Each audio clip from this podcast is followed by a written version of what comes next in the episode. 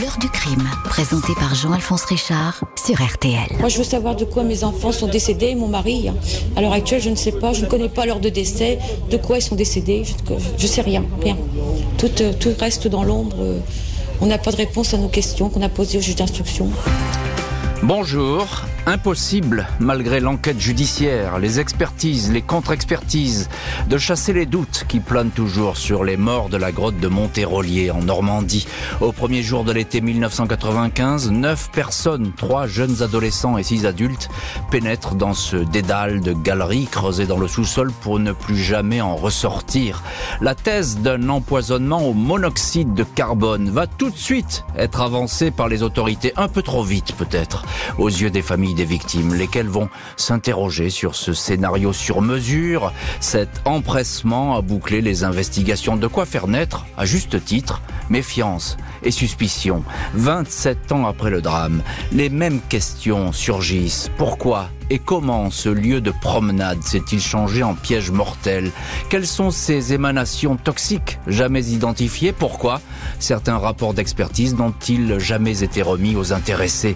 Nos invités, acteurs et témoins de l'un des plus mystérieux faits divers de ces dernières années, vont nous aider à répondre à ces questions. 14h30, 15h30, l'heure du crime sur RTL. Dans l'heure du crime, aujourd'hui, l'affaire de la grotte de Montérolier, une commune de Seine-Maritime. Cette ancienne cavité creusée pendant la guerre par les Allemands, rendez-vous de promenade inoffensif, va brutalement se changer en tombeau pour 9 personnes au premier jour de l'été 1995. Mercredi 21 juin 1995, aux alentours de 18h30, Monique Havé commence à être inquiète dans sa maison de Buchy, un village à une trentaine de kilomètres de Rouen. Ses 2 fils, Thomas, 14 ans, Nicolas, 13 ans, ne sont pas rentrés. Monique Havé sait qu'ils sont partis à bicyclette avec un de leurs copains, Pierre Lampérier, 14 ans, lequel Pierre n'est pas non plus rentré chez lui en ce jour de fête de la musique. Une de leurs copines fait savoir que les 3 garçons sont sans doute à la grotte de Montérolier, dans le bois de Clairfeuille. À quelques minutes de Buchy, ce vaste ensemble de galeries souterraines est un lieu bien connu des gens du coin, un site d'exploration pour les curieux et un terrain de jeu pour les enfants.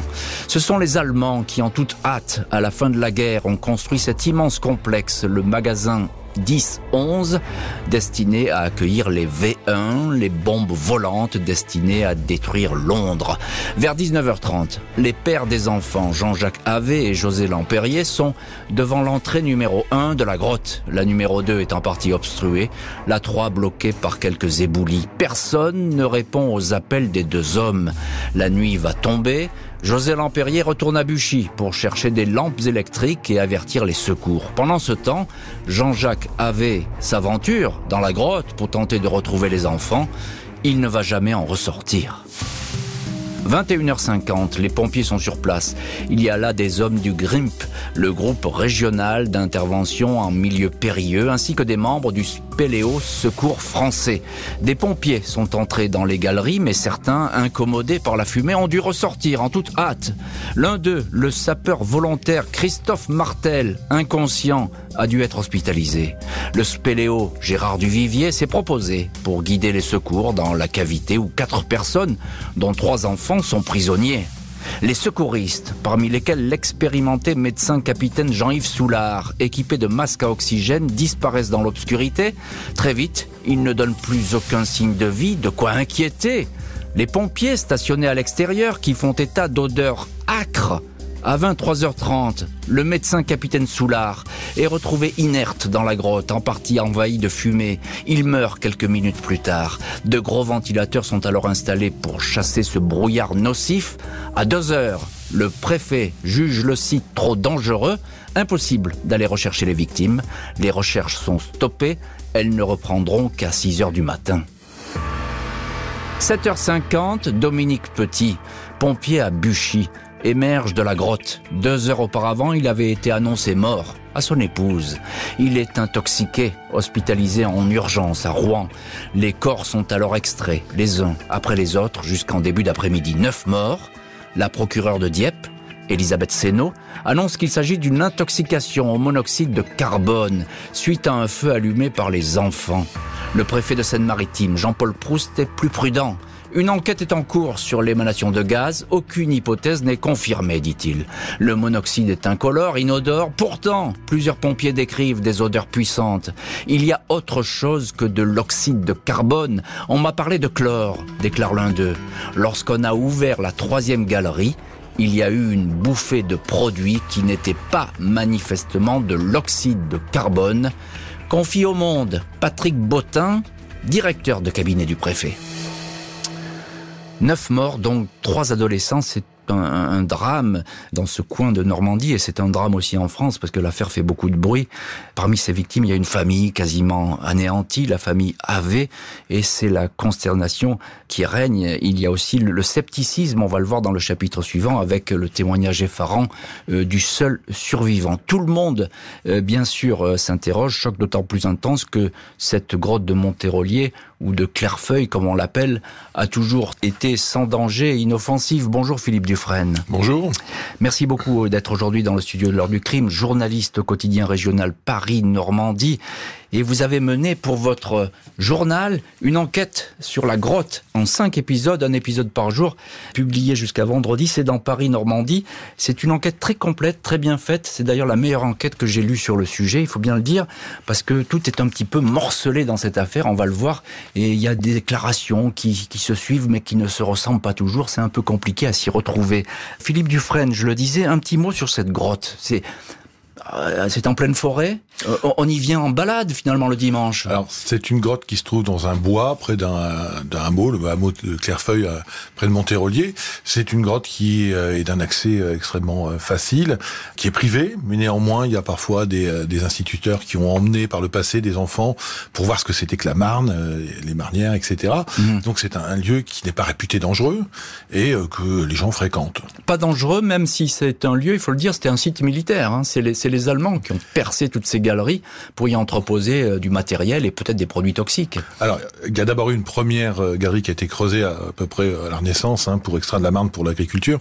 Mais en 1943, l'armée allemande décide de creuser 2 autres galeries, un peu en forme d'arête de poisson, pour pouvoir y stocker notamment les éléments nécessaires à l'envoi de fusées V1, hein, ces bombes volantes qui vont semer l'horreur à Londres. Mais bien entendu, s'il y a un dépôt d'armes de genre, il y a également de quoi alimenter une garnison, il y a également différents produits qui servent, etc. Donc, mais elle a été nettoyée, cette grotte, hein, à la Libération. Voilà, elle est libérée par les Canadiens, également par des Anglais. Il y a des traces, contrairement à ce qui a pu te dire à un moment, il y a des traces de cette opération. C'est un lieu qui va subir une procédure très classique à l'époque, c'est-à-dire qu'on vide le dépôt, et normalement, je dis bien normalement parce que ça va pas être le cas là, on fait sauter la grotte, ce qu'on appelle un foudroiement, parce que ça peut très bien être piégé, ou il bien peut sûr y avoir des dépôts cachés. Oui, c'est ça. Dans le cas présent, ça va pas être... Il peut y avoir des cavités qu'on a oubliées, ou des cavités qui étaient cachées volontairement par les Allemands, et effectivement, absolument, la grotte, elle va pas être détruite, elle va rester quasiment en l'état. Elle est vide, mais en l'état. Alors, on va la conserver jusqu'en 1961 dans le cadre de la défense passive, défense civile, au cas où il y aurait éventuellement des bombardements. La France quitte l'OTAN, et du coup, elle quitte le paysage administratif, on va dire. Bonjour José Lampérier. Bonjour. Merci beaucoup, vous aussi, d'avoir accepté l'invitation de l'heure du crime. Vous êtes le père de Pierre Lampérier, qui est l'une des petites victimes, finalement, hein. C'était votre fils, et il a péri avec ses 2 camarades dans cette grotte ce jour-là. Vous êtes, je l'ai dit dans mon récit, vous êtes sur place avec Monsieur Havé, le père des 2 autres garçons. Quelle est l'ambiance qui règne lorsque les pompiers commencent à arriver? Il y a tout cet affolement. Et, évidemment, vous pensez évidemment aux garçons qui sont à l'intérieur, à votre fils, mais est-ce qu'il y a une ambiance un petit peu particulière qui s'empare d'un seul coup de ce paysage? Au départ, non, il n'y a pas d'ambiance particulière. Nous, on pense, on espère, quoi. Donc, on pense que les choses vont se passer normalement, et c'est par la suite que l'on va découvrir que les choses se passent pas du tout comme on le pensait, quoi. Vous êtes un peu surpris par les réactions sur place. Il y a l'armée qui arrive très vite, je crois. L'armée arrivera le lendemain, c'est-à-dire le 22 au soir. Arrivera sur place, là, évidemment, nous posons des questions sur leur intervention. Et nous découvrions par la suite, évidemment, toute la nuit qui s'est passée, l'arrêt des secours, l'interdiction d'ouvrir la 3e galerie, tout ça, forcément, nous interpelle. Alors, très vite, on va savoir qu'il n'y a plus d'espoir pour les 9 personnes qui sont à l'intérieur. Et là, les autorités vont dire, c'est le monoxyde de carbone. Quelle est votre réaction à ce moment-là ? Nous, on a toujours pensé, depuis le début, qu'il y avait autre chose que du monoxyde de carbone, la cause de l'accident. Pourquoi ? À cause des odeurs, notamment À cause des odeurs, oui, à cause de tout ce qui a pu être dit, ressenti sur place.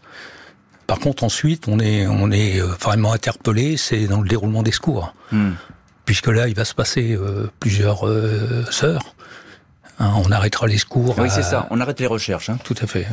On arrête les recherches et ça, évidemment, c'est insupportable lorsqu'on est du côté des familles parce qu'on ne conçoit pas qu'on puisse arrêter les secours.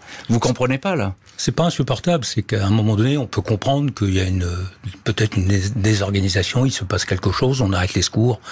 On peut le comprendre peut-être pendant une heure, quoi. On peut l'admettre. Mais là, les secours vont être arrêtés pendant plus de 6 heures. Officiellement, les militaires déployés sur le site sont là pour sécuriser les lieux, éloigner les curieux. Les investigations vont soulever plus de questions que de réponses. Le sapeur-pompier volontaire Dominique Petit, 36 ans, seul survivant parmi les hommes qui ont cheminé profondément dans les galeries, est resté 2 jours et demi dans le coma. Il a frôlé la mort. Son témoignage précieux est recueilli par les gendarmes, mais il ne va pas retenir beaucoup l'attention de la juge Elisabeth de Sancière Ferrandière, ni celle de la procureure de Dieppe. Dominique Petit décrit une progression lente avec son collègue Fabrice Pigny, chacun s'appuyant l'un sur l'autre pour avancer. On est tombé sur un nuage opaque, gris. On avait la tête qui tournait, on est ressorti. Je me souviens de l'odeur, c'était de l'œuf pourri, ça a imprégné mes vêtements, répétera-t-il au journal Paris-Normandie. 3 fois, le pompier retourne dans la grotte, jusqu'à la galerie 3, celle où on va découvrir les corps. Le sol n'était plus du béton, c'était comme de la craie. Surtout, il était plein de fissures avec des flammes bleutées comme une infiltration de gaz, comme une gazinière sur des dizaines de mètres. Le pompier voit le médecin capitaine s'effondrer. Dans le procès-verbal, les gendarmes évoquent des braises. C'est ce qui a été écrit, mais ce n'est pas ce que j'ai dit. J'ai parlé de flammes bleutées, assure Dominique Petit. Après son réveil à l'hôpital, on lui dit qu'il a absorbé du monoxyde, mais aussi du cyanure et peut-être du phosphore. On refuse de lui communiquer son bilan sanguin. Un autre pompier hospitalisé n'obtiendra pas non plus son rapport médical. Le pompier Dominique Petit ne cache pas son scepticisme. Il faut rouvrir le dossier pour dire la vérité. Beaucoup de choses ne collent pas ou sont étranges. Le lendemain des analyses toxicologiques, mes résultats avaient disparu. Le pompier n'est pas seul à rapporter des détails curieux, notamment ces odeurs étranges d'amandes amères, d'œufs pourris qui se dégagent de la grotte. Le docteur Droit, alors responsable du centre antipoison au CHU, est interrogé par la presse au sujet d'émanations inhabituelles lors des autopsies, tellement puissantes que le personnel avait dû aérer les locaux. Le médecin confirme des odeurs repoussantes alors que les légistes s'affairaient sur les corps. Dans le dossier judiciaire, ses propos sont totalement différents. Il attribue les odeurs à une lampe à carbure de pompiers qui se serait renversée. Le docteur Droit dira par courrier son grand étonnement de se voir attribuer de telles déclarations. Au fil des mois d'enquête, les familles des victimes, José Lampérier en tête, le père de Pierre Lampérier, sont gagnées par les doutes. 2 ans après le drame, la juge d'instruction s'appuie sur le rapport de 3 experts pour certifier que les 9 décès sont uniquement dus au monoxyde de carbone, émanation causée par un ou plusieurs feux allumés par les adolescents avec du bois, du plastique, de l'essence. Aucun briquet ou boîte d'allumettes n'ont pourtant été retrouvés sur place. Les familles avancent le rapport d'un 4e expert qui, lui, n'exclut pas des émanations de gaz de combat ou la décomposition de munitions, à savoir du matériel de guerre oublié par les Allemands. La justice écarte ses conclusions.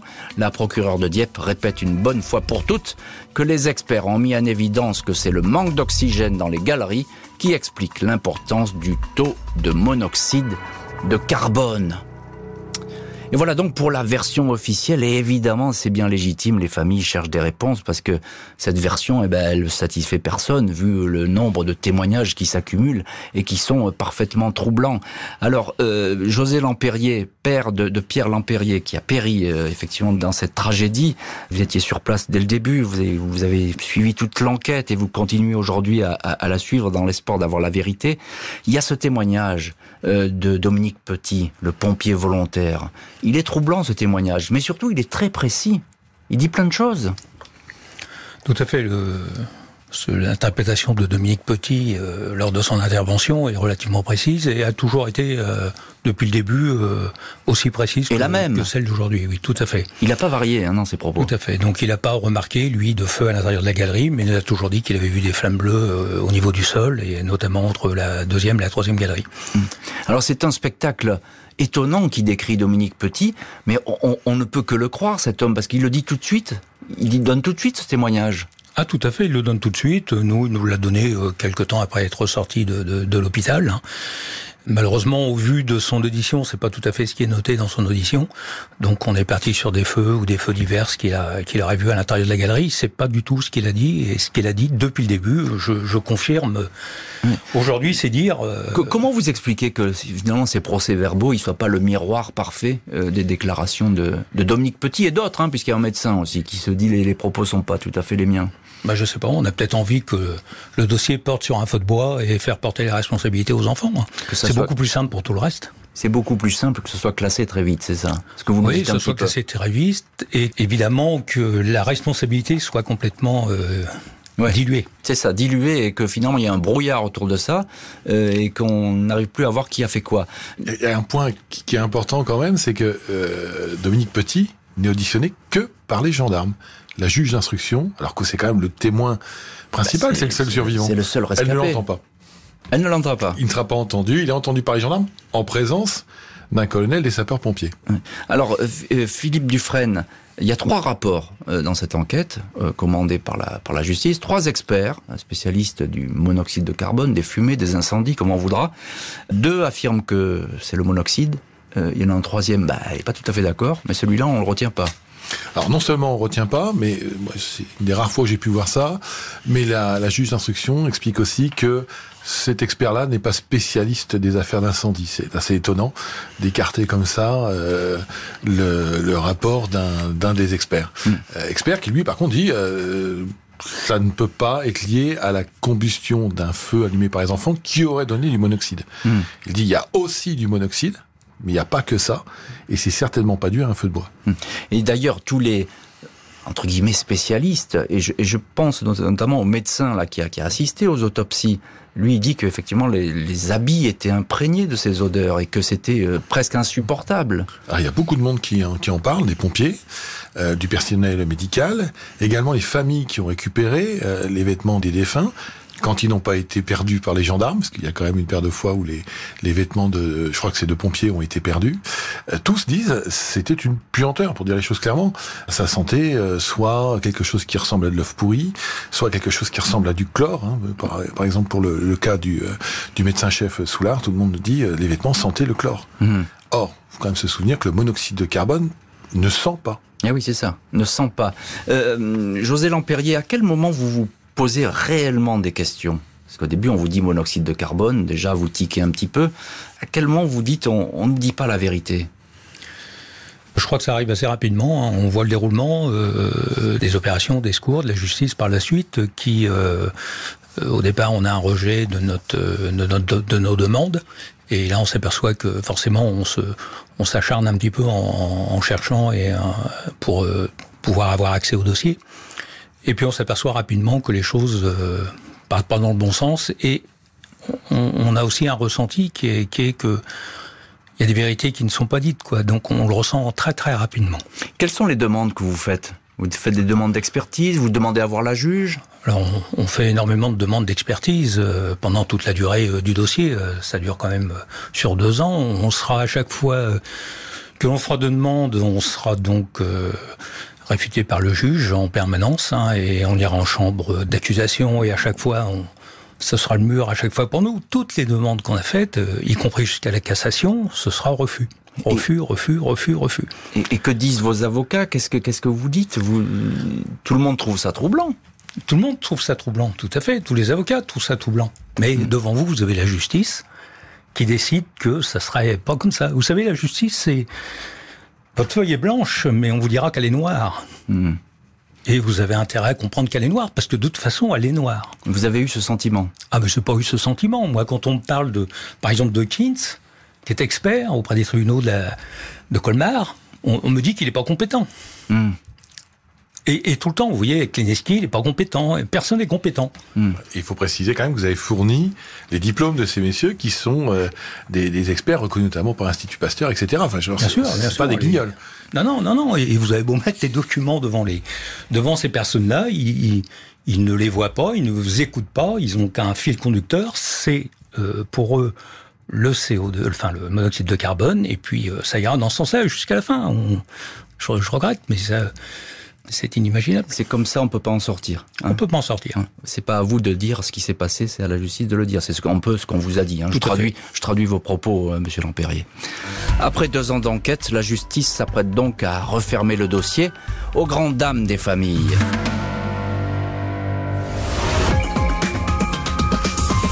Notre expert a retrouvé des traces de gaz toxique ne pouvant provenir que de munitions. Et on s'aperçoit qu'un mois après, le juge décrète de fermer le dossier parce que ça devient un dossier brûlant et puis il y a des choses qu'il ne faut surtout pas savoir.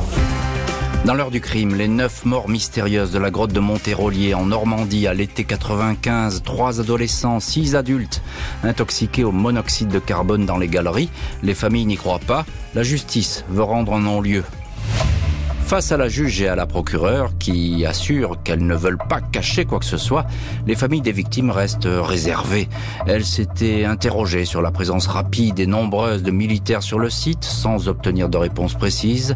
Une opération de sécurisation, selon la préfecture. L'avocate des époux Lampérier, maître Véronique Pellerin-Bosselin, ne croit pas au seul monoxyde de carbone. Elle avance la possible présence de chlore. Et pourquoi pas de gaz suffocant de combat, comme le phosgène ou la chloropicrine. Pourquoi n'a-t-on pas effectué des analyses pour détecter la présence de chlore? Demande l'avocate, réponse de la procureure. Il est faux de dire que l'on n'a pas fait cette recherche. Les parents souhaitent que des expertises supplémentaires soient ordonnées. Ils soulignent l'absence de traces de fumée sur les parois, alors que plusieurs feux auraient été allumés. Ils avancent encore, témoignages à l'appui, le fait que les corps présentaient sur eux un dépôt de poudre blanche, jamais analysé. Les familles demandent des analyses de sang, le but étant de détecter la présence de traces chimiques. La réponse de la juge et de la chambre d'accusation de la cour d'appel de Rouen ne se fait pas attendre. 29 avril 97, 2 ans après le drame, toutes les demandes sont rejetées, car cette recherche, est-il indiqué, n'aurait aucun caractère probant. Un mois plus tard, un non-lieu est prononcé. Tout est fait pour cacher la vérité, s'insurgent les familles. Pour moi, ils les ont laissés mourir, accuse Monique Havé, qui a perdu dans la tragédie son mari et ses 2 fils. Et voilà donc ce non-lieu qui ferme, c'est le rideau qui tombe sur cette affaire. Il n'y aura pas d'enquête sauf éléments nouveaux, sauf appel peut-être, on va le voir par la suite. Philippe Dufresne, du journaliste à Paris-Normandie et qui sort une grande enquête sur cette affaire de la grotte de Montérolier. On a failli la dynamiter très vite, cette grotte, juste après les faits quasiment. Absolument, c'est complètement incroyable. Alors que c'est en août 95, donc c'est pas très longtemps après. Août 95, on peut légitimement imaginer qu'il peut y avoir encore des recherches, etc. Non, le préfet décide qu'il faut faire sauter la grotte. Heureusement, les familles, notamment José Lampérier, interviennent, remuent ciel et terre, et l'opération va être annulée. Il y a quand même déjà 250 kilos de TNT qui sont sur le site. Donc c'est quand même quelque chose qui... On voulait plus de traces de cette grotte. Il fallait l'effacer. Alors, c'est vraiment l'illustration même de l'incohérence de ce dossier. Je veux dire, si c'est une grotte normale, pas dangereuse du tout, dans laquelle il y a eu un feu qui a dégagé du monoxyde, il n'y a pas de raison de la faire sauter. En revanche, si c'est une grotte qui contient encore des substances dangereuses dans le sous-sol, dans ce cas-là, oui, il faut la faire sauter. Mais pourquoi raconter dans ce cas que c'est du monoxyde? Ah oui, mais c'est toujours, on retombe toujours sur des questions et jamais de réponse dans cette histoire. C'est ça qui est troublant. José Lampérier, on vous retrouve dans cette heure du crime. Je crois que vous, là où vous avez vraiment commencé à tiquer avec les victimes, c'est quand les recherches ont été interrompues, la nuit du drame, au petit matin. Qu'est-ce qui se passe ensuite ? L'arrêt des secours a lieu vers 23h30. Il sera confirmé par la suite. Mais on peut lire aussi que dans le rapport des pompiers que... il signale que, vu l'absence de certitude sur la présence effective des victimes civiles ayant provoqué la recherche, le dispositif arrêté par le commandant Soudry est maintenu. Pourtant, on ne pouvait ignorer que M. Havé, M. Duvivier, M. Pigny, M. Poulain, M. Panier étaient dans les galeries. Il est donc décidé de renoncer à leur sauvetage sans utiliser les moyens techniques à leur disposition, puisqu'on renvoie... les pompiers de Dieppe qui ont du matériel spécialisé, on les renvoie chez eux, ils interviendront pas. On les a délibérément abandonnés. On les a abandonnés, c'est ce que vous dites. Alors, traduction, Philippe Dufresne, parce que là, d'un seul coup, les recherches s'arrêtent. Parce qu'elles s'arrêtent pourquoi ? Parce que les pompiers, ils ont des masques, ils ont du matériel, ils ont des bouteilles d'oxygène. Ça fait partie des grosses questions de cette nuit du 21 au 22 juin. Il y a beaucoup de choses qui sont sans réponse, encore une fois. Donc, notamment ces pompiers qui, eux, sont équipés pour intervenir. On leur dit « Non, non, partez ». À 1h30, le Circosque, qui est un centre qui gère les opérations de secours sur un plan plus sécurité civile, prend la main sur le commandement, c'est ce qui est indiqué, envoie une unité spécialisée en intervention chimique. On n'en entend plus jamais parler. On est sûr de ça ?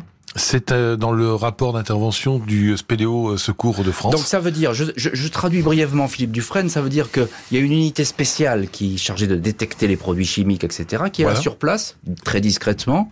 La seule trace qu'on en a dans le dossier d'instruction, c'est dans le rapport du Spéléo Secours de France. On ne sait pas ce qu'elle a fait là-bas, on ne sait pas quand elle est repartie, on ne sait absolument rien. Et il y a encore une autre question qui est vraiment importante, les secours ne peuvent reprendre qu'à 6h du matin. Néanmoins, à 5h, on téléphone à la femme de Dominique Petit, le sapeur-pompier volontaire, pour lui dire « Votre mari est mort ». Comment peut-on le savoir si on n'est pas rentré dans la grotte ? Effectivement. Et les parents de Fabrice Pigny apprennent à 6h pile. Il y a 2 gradés qui se rendent chez eux à 6h du matin, au moment où on peut à nouveau rentrer dans la grotte pour leur dire « Votre fils est mort ». Encore une fois, comment on le sait ? Parce qu'il y a donc des personnes qui sont rentrées dans la grotte et qui ne sont pas apparus officiellement dans le dossier. Et qui n'ont pas fait de rapport circonstancié. 5 ans après le drame, le dossier va connaître un rebondissement spectaculaire avec la révélation d'une cavité inexplorée. Lundi 2 octobre 2000, les experts du Bureau de recherche géologique et minière, le BRGM, sont à pied d'œuvre sur le site de la grotte de Montérolier, à la demande du préfet de Seine-Maritime. Quelques mois auparavant, l'association écologiste Robin des Bois a dévoilé une photo aérienne datant de 1952 montrant que la grotte a sans doute plusieurs niveaux. Des étages enfouis, des fosses secrètes. Existerait-il un deuxième sous-sol ? C'était plusieurs mois auparavant interrogé le journal Le Monde. Un espace jamais exploré et qui pourrait toujours contenir des déchets chimiques inflammables, de quoi attester les dires du pompier Dominique Petit, qui parlait de flammes bleues sous ses pieds et ce sur des dizaines de mètres. Il s'agit pour les experts de voir si cette cavité secrète existe ou si elle contient, oui ou non, des déchets enterrés. Un radar géologique est déployé. La préfecture parle d'une démarche totalement scientifique par souci de transparence. 28 août 2001, Patrick Lebret, directeur du BRGM de Haute-Normandie, remet ses conclusions. Il indique qu'aucune trace de produits toxiques ni aucune trace de produits tout court n'a été retrouvée sur le site. Conclusion qui, là encore, ne fait pas l'unanimité. L'association écologiste, qui avait suggéré l'hypothèse du deuxième sous-sol, s'étonne que les plans utilisés par les géomètres ne correspondent pas au plan militaire des lieux. Aurait-on cherché au mauvais endroit ? Se demande alors un proche des victimes. José Lampérier, qui a assisté aux recherches, regrette que l'avis d'un cabinet d'experts géologues indépendants n'ait pas été demandé. C'est votre regret à l'époque, José Lampérier, de voir qu'effectivement, c'est un rapport officiel, le rapport du BRGM, c'est un organisme d'État. Vous regrettez qu'il n'y ait pas eu une contre-expertise ou une expertise indépendante, c'est ça ? Oui, on aurait souhaité évidemment aller beaucoup plus loin. Je pense qu'il y avait des solutions qui avaient été retenues aussi. Mais on s'est arrêté, on s'est cantonné qu'à la partie supérieure de la galerie. On en est resté là. Du coup, on ne sait toujours pas s'il y a un deuxième sous-sol dans cette grotte. Tout à fait. Ce qui paraît vraisemblable, vu les déclarations du pompier Petit, avec ses traces au sol, etc. Et puis, effectivement, les photos aériennes. Et même la configuration des lieux. Parce Philippe Dufresne. Quand on rentre dans la grotte, qui est fermée aujourd'hui, quand on rentrait dans la grotte, on était à peu près à 5 mètres au-dessus du niveau du sol, du bois. et des témoins, des anciens du coin qui avaient vécu la Seconde Guerre, expliquaient que les camions rentraient dans la grotte. Donc on les voit mal faire une pente à 40 degrés ou quelque chose comme ça pour monter au niveau où on a retrouvé les enfants. Il y a très vraisemblablement un niveau zéro qui est plus bas et qui a dû être fermé. José Lampérier, on parlait tout à l'heure de cette fameuse équipe qui est venue un petit peu en catimini pour explorer la grotte, équipe de militaires chargée de la détection chimique. Les enfants proprement dit, dont votre fils, dont Pierre, étaient loin des secours à ce moment-là. Comment ça se présentait dans la grotte ? Les enfants et M. Havé étaient dans la 3e galerie. Cette galerie-là était interdite d'ouverture toute la nuit, je dirais même depuis minuit jusqu'à 11h du matin. Et on a retrouvé les enfants que vers 15h. Donc il s'est passé une quinzaine d'heures dans lesquelles on a eu interdiction d'ouvrir cette 3e galerie. Et pourquoi? Or, le sait-on? Je ne sais pas pourquoi. Je sais pas pourquoi. Or, quand on ouvre cette galerie, on retrouve les enfants dans cette galerie, à une centaine de mètres de cette entrée. Il faut quelques minutes aux pompiers, à ce moment-là, pour intervenir, pour aller chercher les corps. Alors, je me fais l'avocat du diable, mais peut-être il y avait trop de fumée, peut-être c'était compliqué, on ne pouvait pas y accéder à cette galerie à ce moment-là, même si elle est très proche. Oui, mais dès l'instant que vous ne faites pas l'ouverture de cette galerie, c'est certain qu'elle restera en fumée. Je sais pas, c'est comme si vous vouliez sauver quelqu'un à l'intérieur d'un appartement, et parce que vous allez mettre le feu, en ouvrant la porte, vous n'avez jamais ouvert la porte. Oui, c'est ça. Oui. Donc, l'ouvrez pas, Le résultat, vous le savez d'avance. 9 morts, on sait si les personnes, dans les 3 enfants, il faut bien le répéter, sont morts rapidement. Est-ce qu'on a les autopsies ont donné quelque chose là-dessus ? Les autopsies, justement, ne donnent pas d'horaire de la mort. Mais en tout cas, on sait que pour certains enfants, les présences étaient qu'ils n'étaient pas décédés depuis très très longtemps. Quand on les a trouvés à 15h, quand on les a approchés. Mais ce que je voudrais dire aussi, c'est que le matin, on se presse lentement. On se presse lentement, puisqu'on découvre Dominique Petit à 6h30, vivant.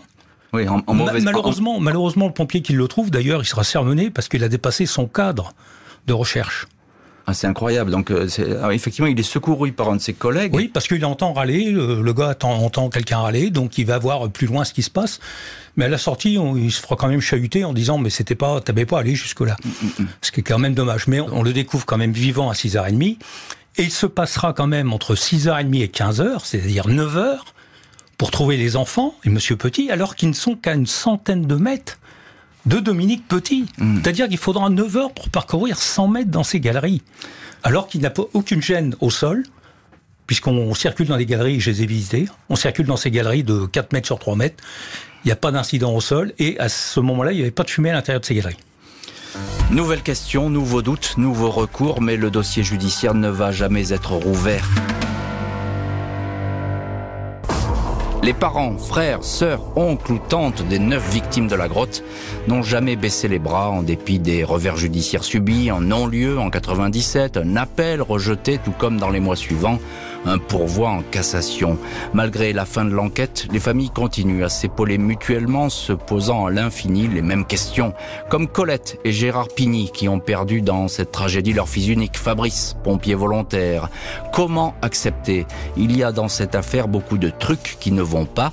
Quand on a récupéré ses vêtements, ils étaient blancs, mais ce n'était pas que de la marne du sol, confie Gérard Pigny au journal Paris-Normandie. Les Pigny, Lampérier, Havé, Duvivier, Panier, Poulain et Soulard partagent le même sentiment d'abandon. En 1997, le couple Lampérier avait eu rendez-vous avec la garde des Sceaux de l'époque, Elisabeth Guigou, laquelle leur avait aussitôt annoncé qu'elle ne pouvait rien pour eux. Et justement, José Lampérier, vous êtes l'un de nos invités dans l'heure du crime. Vous êtes donc le père de Pierre Lampérier, qui est mort dans la grotte. Vous êtes allé voir jusqu'à la ministre de la Justice, Elisabeth Guigou. Ça n'a pas duré longtemps, cette entrevue. Non, on a surtout été déçus de cette entrevue, même si elle a duré peut-être un quart d'heure, 20 minutes. Mais on a surtout été déçus puisqu'elle nous a dit qu'elle ne pourrait rien pour nous. Donc je pense qu'à ce moment-là, dès l'instant qu'on nous avait dit qu'on ne pouvait rien pour nous, on a dû repartir sur le champ. C'est pas acceptable. Vous allez dire à l'époque que vous avez un sentiment d'abandon, c'est-à-dire que personne ne vous écoute. Alors c'est souvent le cas avec les victimes, souvent elles ont l'impression qu'effectivement elles se heurtent à des murs en permanence. Mais vous, dans cette affaire, c'est depuis le début, vous posez des questions, mais alors il y a zéro réponse. Il y a zéro réponse à nos questions, tout à fait. On n'avance pas. On est toujours dans la même situation qu'il y a 27 ans. Et pour nous, 27 ans, c'était hier l'accident. Ouais. Vous y pensez tous les jours, j'ai envie de dire. En tout cas, c'est une histoire qui vous habite, je suppose, Monsieur Lampérier. Oui, je comprends. Je comprends votre émotion, Monsieur Lampérier. Effectivement, vous avez perdu votre fils dans cette histoire. Et je pense que toutes les familles dont on parle aujourd'hui, elles sont dans le même deuil et dans la même douleur. Et ça, il faut bien le dire, parce que c'est pas une affaire comme ça. Quand on ne donne pas de réponse aux questions, parfois, il y a d'autres drames qui se dessinent. Et c'est le cas dans cette affaire où des familles vivent des drames parce qu'on ne leur a pas donné de réponse. Et ça, c'est totalement inadmissible. Philippe Dufresne, journaliste au quotidien régional Paris-Normandie, qui publiait une grande enquête dans votre quotidien. Cette grotte, elle a été comme nettoyée quand on va la découvrir. Oui, parce que les pompiers vont continuer à intervenir dans les jours qui vont suivre. Les familles aussi vont pouvoir venir voir in situ ce qui s'est passé, séparément. Et tous vont avoir cette impression que le sol a été littéralement balayé. Il n'y a plus de papier, il n'y a plus de morceaux de bois, quoi que ce soit. Il n'y a vraiment plus rien. Par miracle, on retrouve la paire de lunettes de Monsieur Havé, qui avait été perdue, et quelques mois après, on retrouve cette paire de lunettes. Enfin, on a vraiment l'impression d'une mise en scène. Mais ça veut dire quoi? Que le sol a été balayé, en quelque sorte? Le sol a été balayé, il y a un feu, les traces d'un feu qui se trouvent là.